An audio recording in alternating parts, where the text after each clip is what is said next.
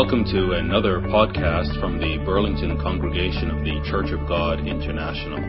You can find out more about CGI Burlington on our website at cgiburlington.org.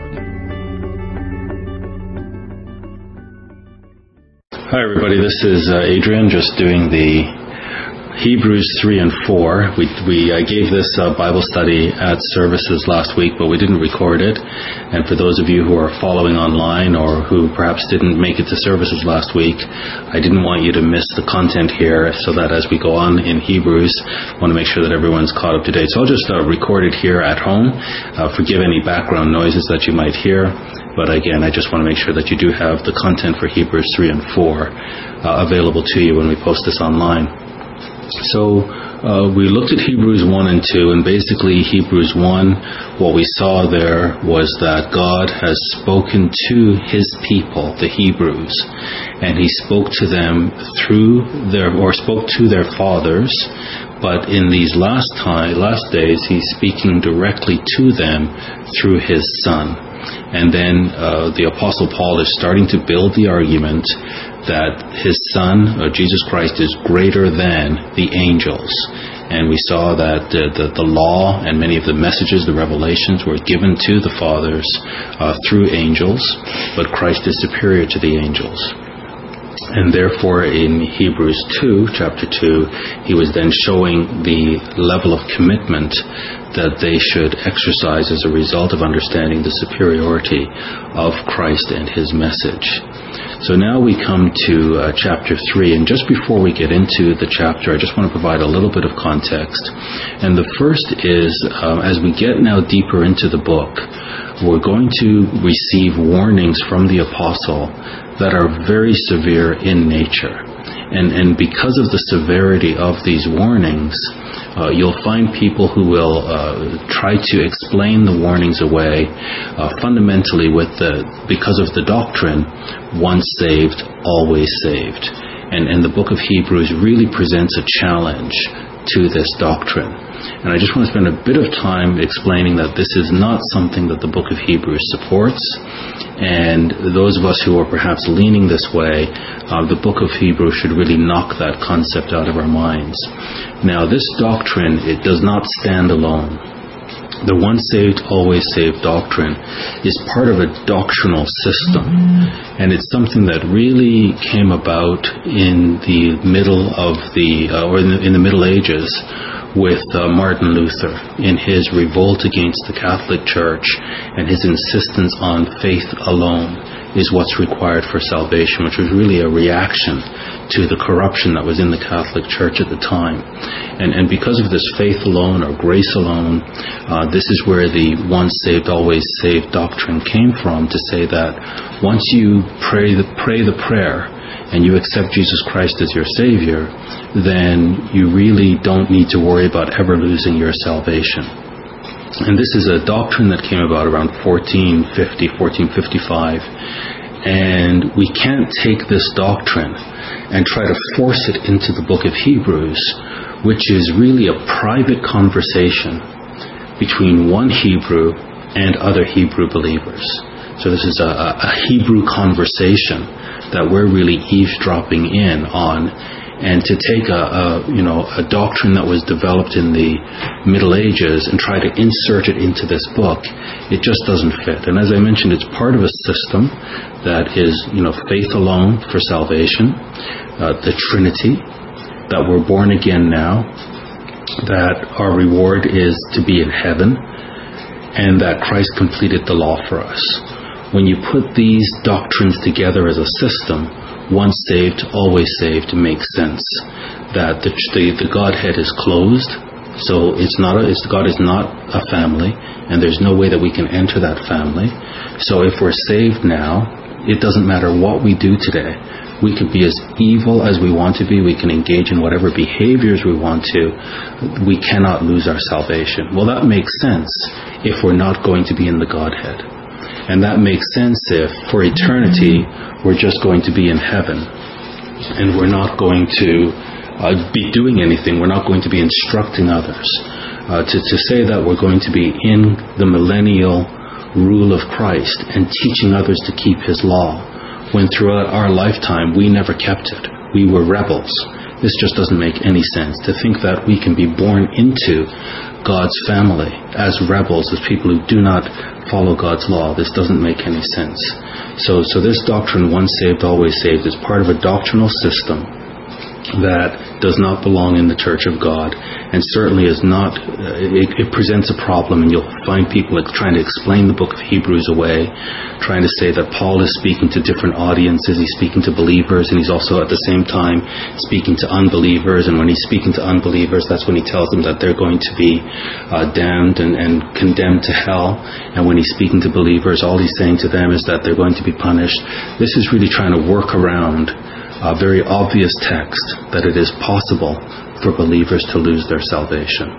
And even if you look at 1 Corinthians 9 and beginning in verse 24, Paul himself makes it clear that even he, the apostle, can lose his salvation. He says here in 1 Corinthians 9 and verse 24, Do you not know that in a race all the runners run, but only one receives the prize? So run that you may obtain it. Every athlete exercises self control in all things. They do it to receive a perishable wreath, but we an imperishable.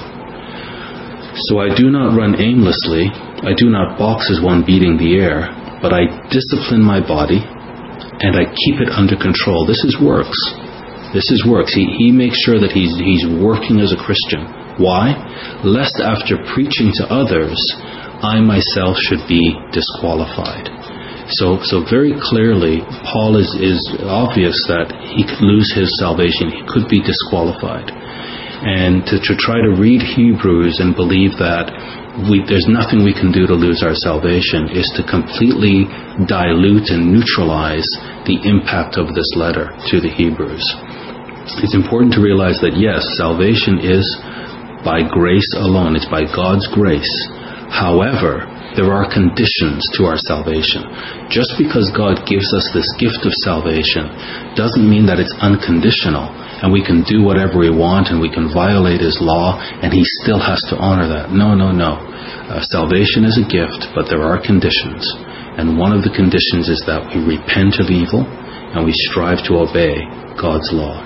Now, there's one other um, backdrop before we get right into the uh, book of Hebrews, chapter 3, is the, the persecution that the Hebrews are facing.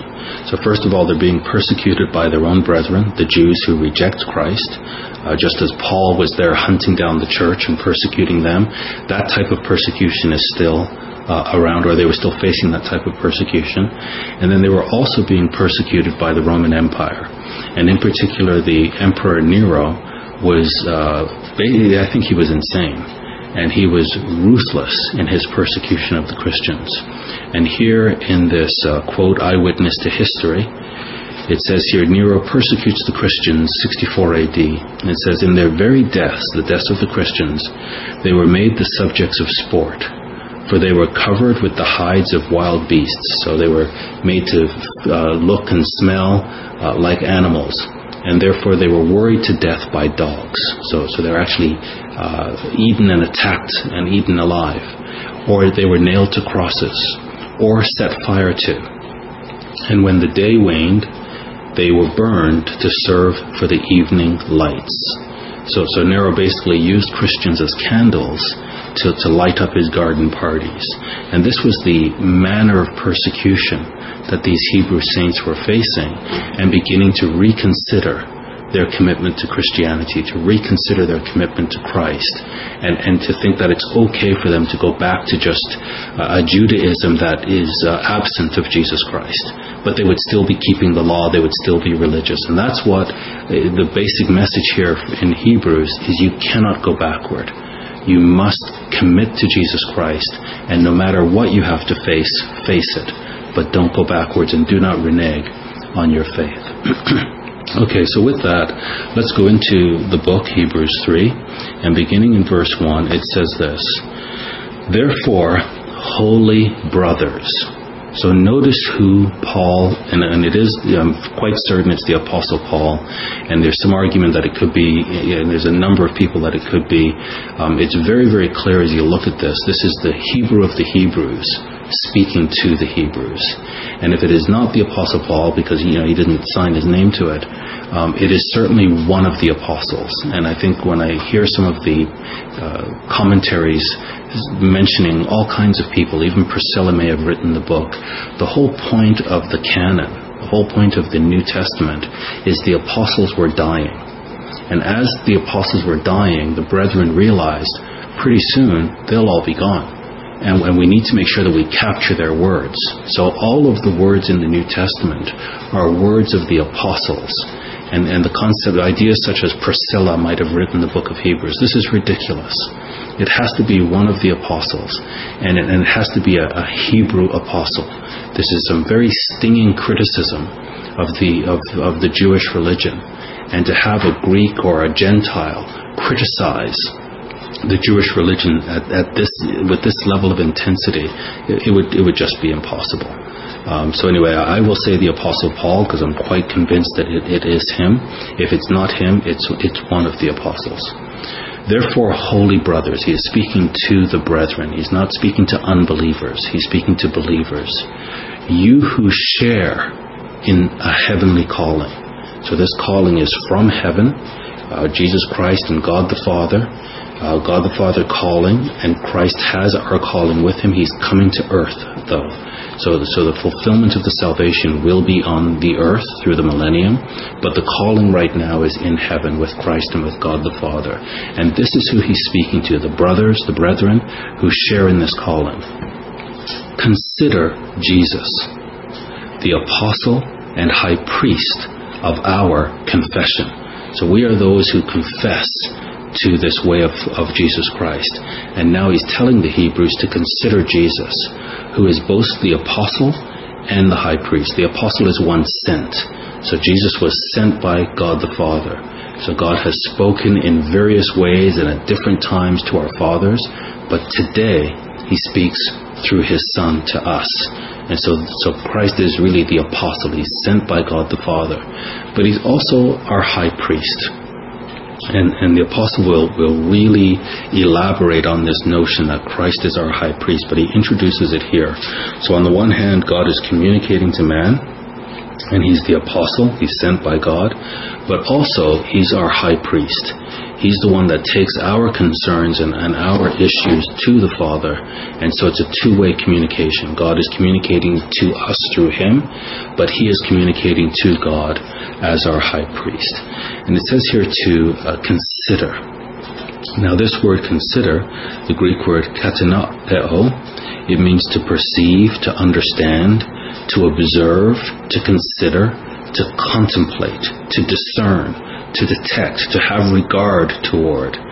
So, so it's something that he really wants them to pay attention to the life of Jesus Christ. Why is that? Because Jesus Christ was faithful to the end. It, it, doesn't, it didn't matter what he faced. He faced the most excruciating of deaths, and he never reneged on the faith. He could have. He could have easily said, This is too much and backed down. But he didn't. Because of the joy that was set before him, he withstood whatever suffering he had to withstand. And this is what the apostle is telling the Hebrew brethren to consider that yes, we're facing some severe persecution here, but it doesn't matter. Be very, very clear on your vision of, of what the ultimate outcome here is. And no matter what, face what you have to face, just as Jesus Christ did. Verse 2. Here, here it is.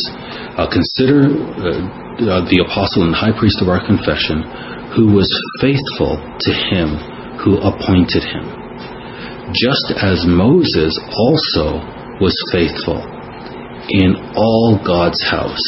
So, so you'll find through this letter to the Hebrews, it's a, it's a systematic shutting down of any credibility of a, of a form of Judaism without Jesus Christ. So, first, he addressed the angels. Now he's addressing Moses. So, Christ is superior to the angels, he's also superior to Moses. So it says here that he, he so it's not to negate Moses. He, he's actually giving the proper regard and respect to Moses as the lawgiver. And he says here that Christ was faithful to him who appointed him, just as Moses also was faithful in all God's house, quoting the book of Exodus here.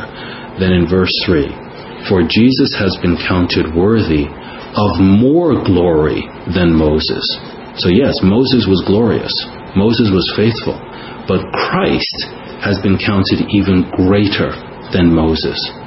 As much more glory as the builder of the house has more honor than the house itself. So, in other words, there's no comparison. It's like taking a flashlight that might be really bright in the night, but when the sun comes out, it's not that the, the flashlight is not good, the flashlight is useful but there's no comparison of the light that comes out of a flashlight compared to the light that comes from the sun. And so, yes, Moses was, was faithful and he was honorable and he deserves all the faith and honor that we, we bestow upon him. But compared to Christ, there's no comparison. It's like comparing the builder of a house to the house itself. Verse 4 For every house is built by someone but the builder of all things is God. Now Moses was faithful in all God's house.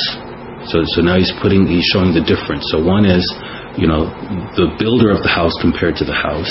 But then now let's look at Moses. He was faithful in all God's house. And how was he faithful in the house? As a servant. So, so within the household of God, yes, he was faithful, but he was in the house and he was faithful as a servant to testify to the things that were to be spoken later. But there's a difference. Christ is faithful over God's house. So one is in the house, the other is over the house. One is faithful as a servant, but Christ is faithful as a son. And, and certainly within the Hebrew culture, they would understand the significance of difference between a servant and a son, a firstborn son. So Christ is faithful over God's house as a son. And now again, we, this is who the letter is to. It's not to believers and unbelievers, it's to the Hebrew believers. And we are his house, if indeed we hold fast our confidence and our boasting in our hope. And this really is the, the, the, the secondary theme of the book of Hebrews. So, so the first theme in the book is the superiority of Christ.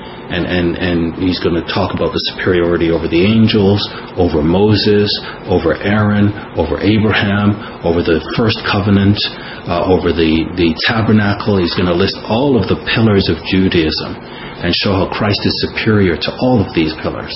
And that there really is no Judaism, no, no faithful Judaism without Christ, now that Christ has, has come to earth.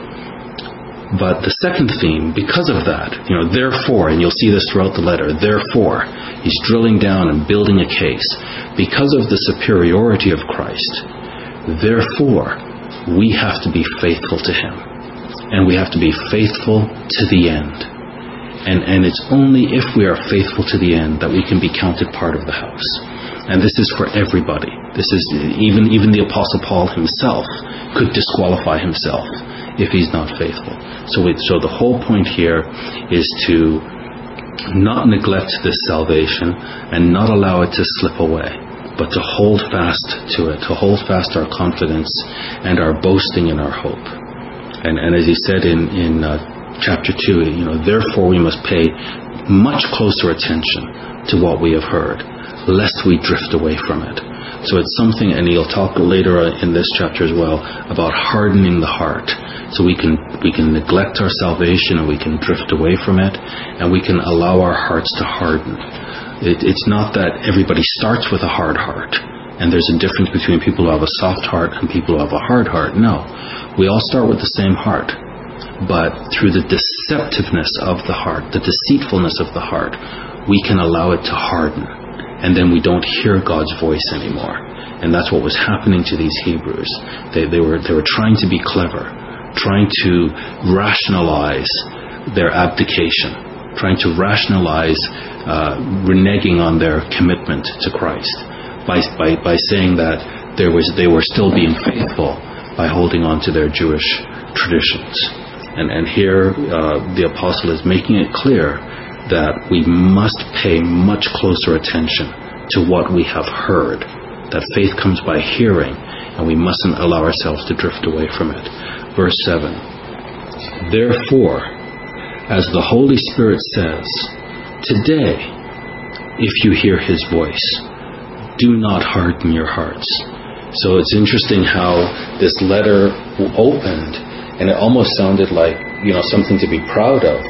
The fact that God, in various ways and at different times, has spoken to our fathers. And that you know sounds really special. That He hasn't spoken to every everybody on the earth he has focused specifically on the Hebrews. And God has spoken to our fathers. So something that sounds like we should be proud of. But as the apostle drills down on this now, what he's showing them is that the fathers were unfaithful. That, yes, God spoke to them and sent various prophets to them, but no matter what prophet he sent and no matter how he spoke to the fathers, they were always unfaithful. And now God is speaking to us through His Son. And so the question we have to ask ourselves as Hebrews, remember this is an, an internal conversation between Hebrews, and we get to eavesdrop on this conversation. So as Hebrews, we have to ask ourselves now, are we going to be unfaithful like our fathers? So therefore, as the Holy Spirit says, today, if you hear his voice, because today he's speaking through his Son, do not harden your hearts as in the rebellion, on the day of testing in the wilderness. So, so he's taking them back in time now, and they know the history of their fathers, how their fathers all believed in Moses, and they all left Egypt with Moses, and they all left Egypt with a high hand. But once they were in the wilderness, their faith was compromised, and their hearts began to harden. And it's the same thing for the Hebrews in, in Paul's time. So they all left sin, or they, they left Egypt, spiritual Egypt, and they embraced Jesus Christ. But Christ did not return right away. And now they're being tested in the wilderness, and they're allowing their hearts to harden. And so he says here, Do not harden your hearts, as in the rebellion, on the day of testing in the wilderness, where your fathers put me to the test and saw my works for 40 years. And so this is a horrendous history, uh, a, a, terrible legacy in the Jewish and, in the Hebrew Israelite um, heritage. And here he's reminding them of that and saying, Do not be like your fathers. Then, if we take a quick look at Acts 7, uh, to look at the history here in verse 35, uh, again, he, you know, the, the, the Jews elevate Moses but here in Acts 7 and verse 35, what was Moses' experience in dealing with the Hebrew nation? This Moses whom they rejected, saying, Who made you a ruler and a judge? So this is the history of the fathers, that God sends them his prophets and they reject them. So even though they uh, they really revere Moses today, or at the day that uh, the Apostle Paul is writing, uh, they, the fathers rejected him. This Moses whom they rejected, saying, Who made you a ruler and a judge? This man God sent as both ruler and redeemer by the hand of the angel who appeared to him in the bush. So again, the, the history here of the Hebrews' uh, relationship with angels and how these angels spoke to their to the prophets. But so so Moses uh, was set, sent as both ruler and redeemer by the hand of the angel who appeared to him in the bush.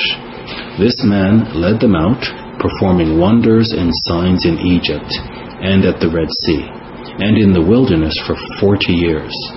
This is the Moses who said to the Israelites, God will raise up for you a prophet like me from your brothers.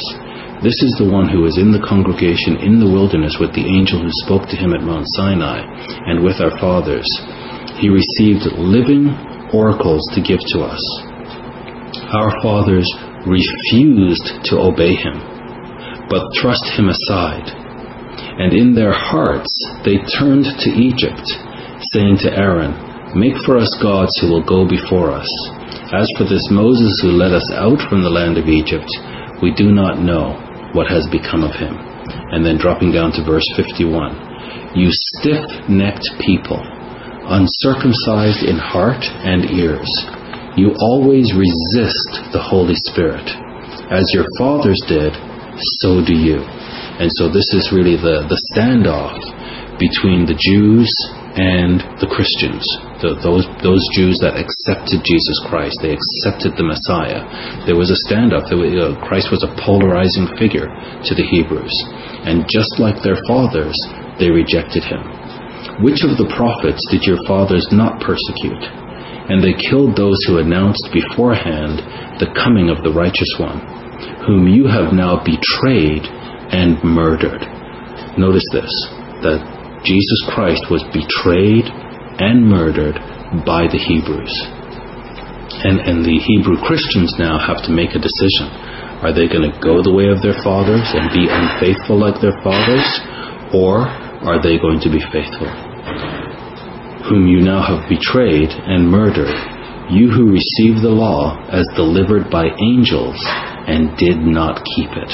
And again, earlier in chapter 1, he says, you know, if those people are fathers who received the law, uh, the word of God by the hand of angels and rejected it, and, and the punishment that they will get for doing that, how much greater the punishment we will have if we reject the word of God that didn't come to us by angels, but came to us through his Son. Back to Hebrews 3, and now verse 10 continuing to quote the, the psalm here, uh, the apostle writes, verse 10 Therefore I was provoked with that generation. That generation actually provoked God and said, They always go astray in their heart. They have not known my ways. As I swore in my wrath, they shall not enter my rest. So these were the people of God that God sent Moses to them to deliver them from Egypt, took them out of Egypt. They all believed, they all came out of Egypt. And then instead of going straight into the promised land, God had to stall them for 40 years and caused all of those uh, adults over 20 years old, caused all of them to die in the wilderness, except for Joshua and Caleb. And then uh, if we look at Deuteronomy 1, then go back to Deuteron- Deuteronomy 1 and verse 29.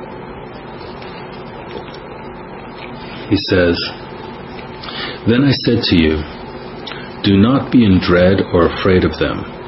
The Lord your God who goes before you will himself fight for you, just as he did for you in Egypt before your eyes. So this is where they, they were now going in to spy out the land and they wanted to get a sense of what the land was like, and they're being told here, be faithful. God brought you out of Egypt, and He will take you into the promised land. And so He says here, don't be in dread or afraid of them. The Lord your God who goes before you will Himself fight for you, just as He did for you in Egypt before your eyes. You saw the miracles. You saw how God brought Pharaoh down and in the wilderness where you have seen how the Lord your God carried you as a man carries his son, all the way that you went until you came to this place. Yet, in spite of this word, you did not believe the Lord your God. And this is the sin that the Hebrews are facing now. It's unfaithfulness. It's God gives them His word, and just like their fathers, they're not believing the word of God. So here it is. In spite of this word, you did not believe the Lord your God who went before you in the way to seek you out a place to pitch your tents, in fire by night and in the cloud by day, to show you by what way you should go. And the Lord heard your words and was angered, and he swore, Not one of these men of this evil generation shall see the good land that I swore to give to your fathers, except Caleb the son of, the son of Jephunneh, he shall see it and to him and to his children I will give the land on which he has trodden, because he has wholly followed the Lord. And then he goes on to say also that Joshua will inherit the land. So there were two men that, that believed God. They, they were faithful. but the rest of the Hebrews were not faithful. And this is the same thing that's happening uh, in Paul's day. That the Hebrews were not being faithful. And that was the whole point here. The whole point of the letter is do not renege on your faith. Look at Exodus 20. Exodus 20 and verse 6. Oh, sorry, not Exodus, Ezekiel. Ezekiel 20 and verse 6. We get another recount of the unfaithfulness of the Hebrew fathers. On that day I swore to them that I would bring them out of the land of Egypt into a land that I had searched out for them a land flowing with milk and honey, the most glorious of all lands. And I said to them, Cast away the detestable things that your eyes feast on, every one of you, and do not defile yourselves with the idols of Egypt. I am the Lord your God. But they rebelled against me, and were not willing to listen to me. None of them cast away the detestable things their eyes feasted on, nor did they forsake the idols of Egypt. Then I said I would pour out my wrath upon them and spend my anger against them in the midst of the land of Egypt. But I acted for the sake of my name, that it should not be profaned in the sight of the nations among whom they lived, in whose sight I made myself known to them in bringing them out of the land of Egypt. So I led them out of the land of Egypt. So they were they were uh, unfaithful in the land of Egypt, and God had mercy. They believed Moses. They came out of the land of Egypt. So I led them out of the land of Egypt and brought them into the wilderness. I gave them my statutes and made known to them my rules, by which if a person does them, he shall live. Moreover, I gave them my Sabbaths as a sign between me and them, that they might know that I am the Lord who sanctifies them. But the house of Israel rebelled against me in the wilderness. They did not walk in my statutes, but rejected my rules, by which if a person does them he shall live. And my Sabbaths they greatly profaned. Then I said I would pour out my wrath upon them in the wilderness, to make a full end of them. But I acted for the sake of my name, that it should not be profaned in the sight of the nations, in whose sight I had brought them out. Moreover, I swore to them in the wilderness, that I would not bring them into the land that I had given them a land flowing with milk and honey, the most glorious of all lands, because they rejected my rules and did not walk in my statutes, but profaned my Sabbaths, for their heart went after their idols. Nevertheless, my eye spared them, and I did not destroy them and make a full end of them in the wilderness.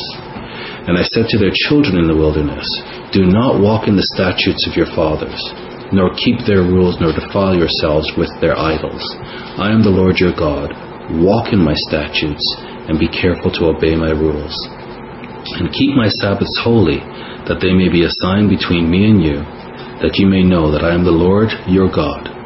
But the children rebelled against me. So they were in Egypt, and uh, they were unfaithful in Egypt. But God still acted and had mercy on them and brought them out of Egypt. Then, because of their unfaithfulness when they came out of Egypt, He kept them in the wilderness for 40 years. Then the whole adult population died off, except for Joshua and Caleb. And then he told the children, Don't be like your parents. They were unfaithful. I'm going to take you into this beautiful land of milk and honey. And so he took the children into the land. And the children were unfaithful. As soon as Joshua and his generation died off, the children of Israel were the worst. They were just unbelievable in their evil, even though God had blessed them and warned them. And so this is the history of the Hebrew people. It's one thing to say that yes, God has only spoken to the Hebrews, that of all the people on the earth, you only have I known. But the reality of the situation is they were unfaithful. And that's what Paul is warning them about in this letter.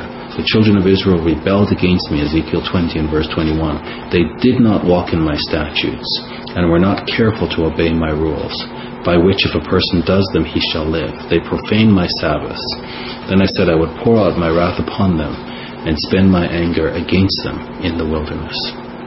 Back to Hebrews 3. Hebrews 3 and verse 12.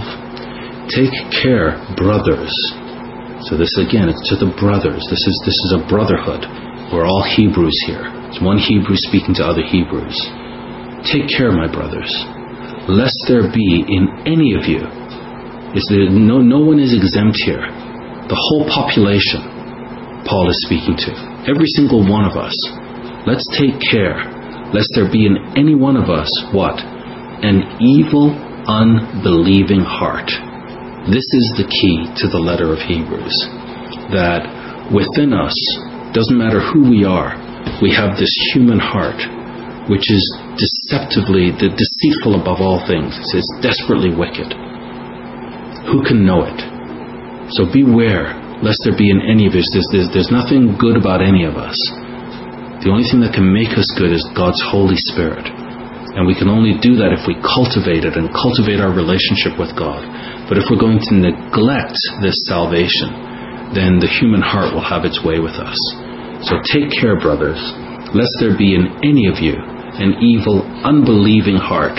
You might say that you're going to continue practicing Judaism, but now that Christ has come, now that the Son has come and revealed the gospel to you, if you go back to Judaism, what you're really doing is rejecting Christ. And what's all that's happening is you're operating from an unbelieving and an unfaithful heart. And you're trying to rationalize your behavior because you don't want to be tortured, you don't want to be killed, you don't want to be inconvenienced. So take care, brothers, lest there be in any of you an evil, unbelieving heart, leading you to fall away from the living God. Again, if we neglect this salvation and drift away. But exhort one another. It doesn't say, you know, just exhort the believers and ignore the unbeliever. This is the whole population. We need to do this together. Exhort one another every day, as long as, as it is called today, that none of you, that this could happen to any of you, we want to make sure that none of you may be hardened by the deceitfulness of sin. So just saying, you know, I'm going to go to the temple and do the sacrifices and I'm going to be a Jew, but I'm not going to accept Christ, this is sinfulness. This is wickedness. And you can try to pretend and try to uh, convince yourself that you're still being faithful, but you're not. You're rejecting the Word of God, you're rejecting the Son of God, and it's the deceitfulness of sin. For we have come to share in Christ, if indeed we hold our original confidence firm to the end. And here again is this theme that because Christ is superior, then we must be committed to the end. And no matter what we face, let's just face it and never give up. Verse 15 As it is said, today, today, if you hear his voice. So he's spoken it many times and in different ways to our fathers through the prophets. But today, He's speaking to us through His Son. And if you hear His voice, do not harden your hearts as in the rebellion. For who were those who heard and yet rebelled? Was it not all those who left Egypt led by Moses? So faith comes by hearing. And the whole population that was in Egypt heard and they believed and they left Egypt. And yet, the, that same population hardened their hearts. And so, with whom was he provoked for 40 years? Was it not with those who sinned, whose bodies fell in the wilderness? And to whom did he swear that they should not, that they would not enter his rest, but to those who were disobedient? So his rest then was the promised land, they came out of Egypt, they were in the wilderness, and they were to go into the promised land, which is the same place that the Hebrews found themselves in. They've come out of sin, but they've not yet inherited the, the promised land, the kingdom. They're in the wilderness. And, and they need to make sure that they are not unfaithful in the wilderness. So we see that they were unable to enter. How or why? Because of unbelief. This is the key that they must have a believing heart. And if we just look at 1 Corinthians 10, where the Apostle Paul addresses the same issue, beginning in verse 1, he says, For I do not want you to be unaware, brothers, that our fathers were all under the cloud, all of them, and all passed through the sea, and all were baptized into Moses in the cloud and in the sea, and all ate the same spiritual food and all drank the same spiritual drink. For they drank from the spiritual rock that followed them, and that rock was Christ. So there was no, you know, double audience here. He's not talking about some were believers and some weren't believers, and Paul is talking to the believers sometimes, and other times he's talking to the unbelievers. No. They were all considered believers. They were all considered the household of God. And they all drank from the same spiritual drink. They all ate the same spiritual food. And they all came out of Egypt together. Nevertheless, verse 5 with most of them God was not pleased, for they were overthrown in the wilderness. Now, these things took place as examples for us. We, we face the same risk. Otherwise, there's no point in us looking back. But these things happened as examples for us, that we might not desire evil as they did. Do not be idolaters as some of them were, as it is written. The people sat down to eat and drink and rose up to play. We must not indulge in sexual immorality, as some of them did, and 23,000 fell in a single day. We must not put Christ to the test, as some of them did, and were destroyed by serpents. So it's very clear as you, as you read this letter to the Corinthians and combine it with the letter to the Hebrews that we're not free to do as we like and think that no matter what, uh, God owes us salvation. No. Yes, salvation is a gift, but it comes with conditions. And if we violate the conditions, we'll be destroyed, just as these ancient Israelites were. And they're here for an example to us. We must not put Christ to the test as some of them did and were destroyed by the serpents, nor grumble as some of them did and were destroyed by the destroyer. Now, these things happened to them as an example, but they were written down for our instruction, on whom the end of the ages has come. Therefore, let listen to this. Therefore, let anyone who thinks that he stands take heed lest he fall. So it doesn't say, you know, don't worry. Once saved, always saved. There's no, no issue, no concern that you have. No. Even if you're doing well, be careful because you can still fall.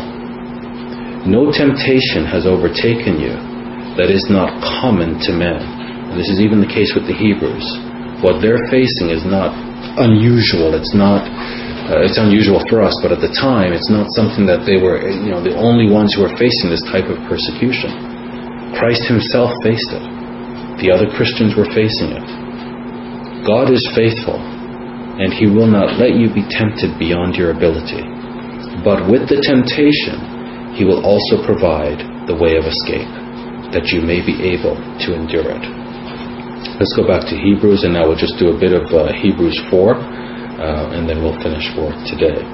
Hebrews 4 and verse 1. So, because of all of this, therefore, while the promise of entering his rest still stands, so as long as that promise still stands, as long as we haven't entered into the kingdom yet, let us fear, let us let us not, not the unbelievers among us. Let us, all of us, fear lest any one of us should seem to have failed to reach it.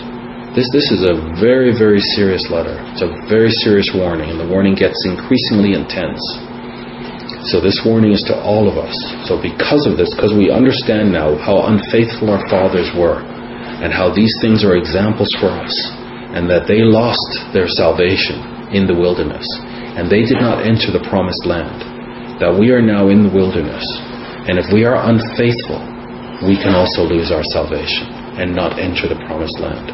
So therefore, while the promise of entering his rest still stands, let us fear lest any of you should seem to have failed to reach it. For good news or the gospel came to us just as to them. It's a parallel. What happened to them is now happening to us. And the test that they had is the test that we have now. So the good news came to us just as to them. But the message they heard did not benefit them because they were not united by faith with those who listened.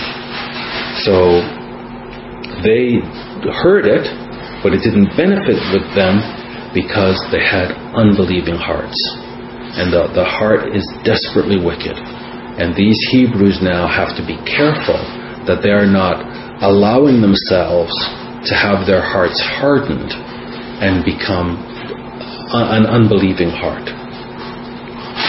For we who have believed enter that rest. So this is it's all about belief. As he said, as I swore in my wrath, God swearing in his anger, they shall not enter my rest. Although his works were finished from the foundation of the world. For he has somewhere spoken of the seventh day in this way, and God rested on the seventh day from all his works. So he's saying, we know God has a rest. It's the Sabbath, because he created everything and then he rested.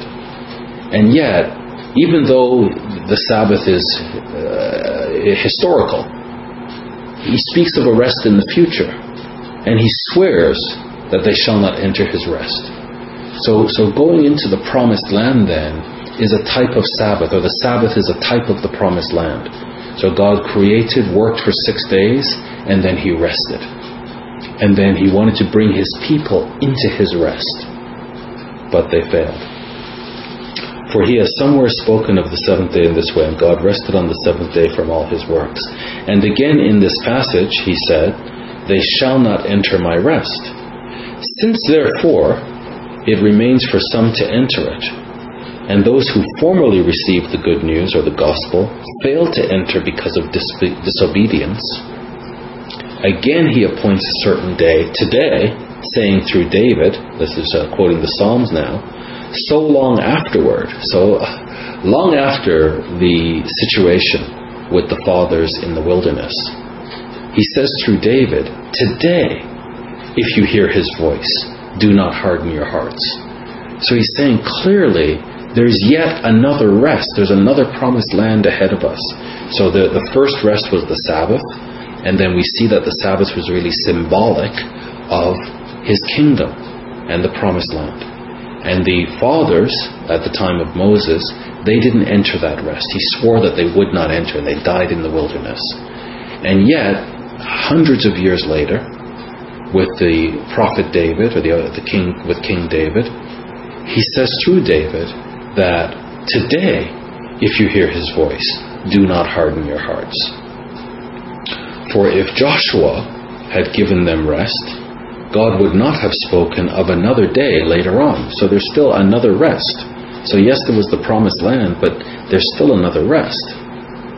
And, and, and so Joshua did not give them the full rest, even though he took them into the promised land, because God is now still speaking of another rest. So then, there remains a Sabbath rest for the people of God. So, so again, these are Hebrews talking, Hebrews talking to each other. We're eavesdropping, and they're saying we know that God has this rest, but it's not just a Sabbath. The Sabbath is actually symbolic of something, and the rest that the fathers were taken into uh, with uh, Joshua, that was promised to Moses, that's not the rest. That's not the full rest because hundreds of years later, through King David, he says, Today, if you hear his voice, do not harden your, your, your hearts, lest you are not taken into his rest. So then there remains a Sabbath rest for the people of God. For whoever has entered God's rest has also rested from his works, as God did from his.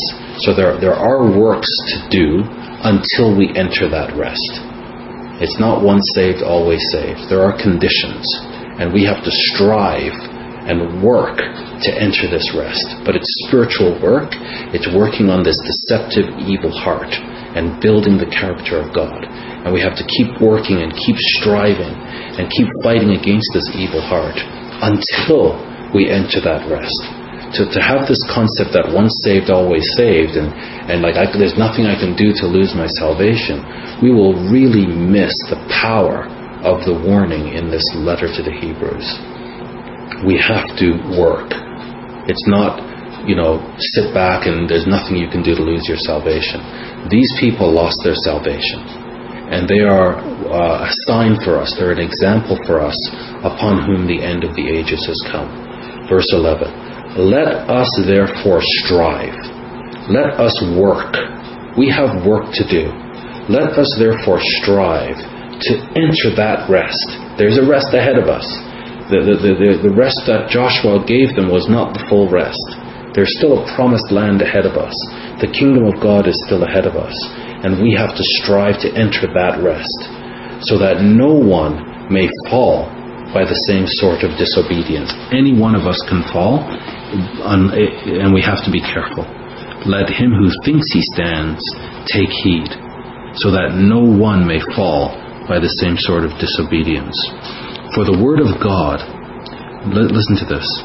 The Word of God is living, and it's active, and it's sharper than any two edged sword, piercing to the division of soul and of spirit, of joints and of marrow and discerning the thoughts and the intentions of the heart.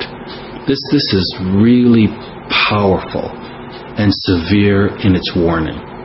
What, what the apostle is saying to the Hebrews is, I, I know you're trying to be religious.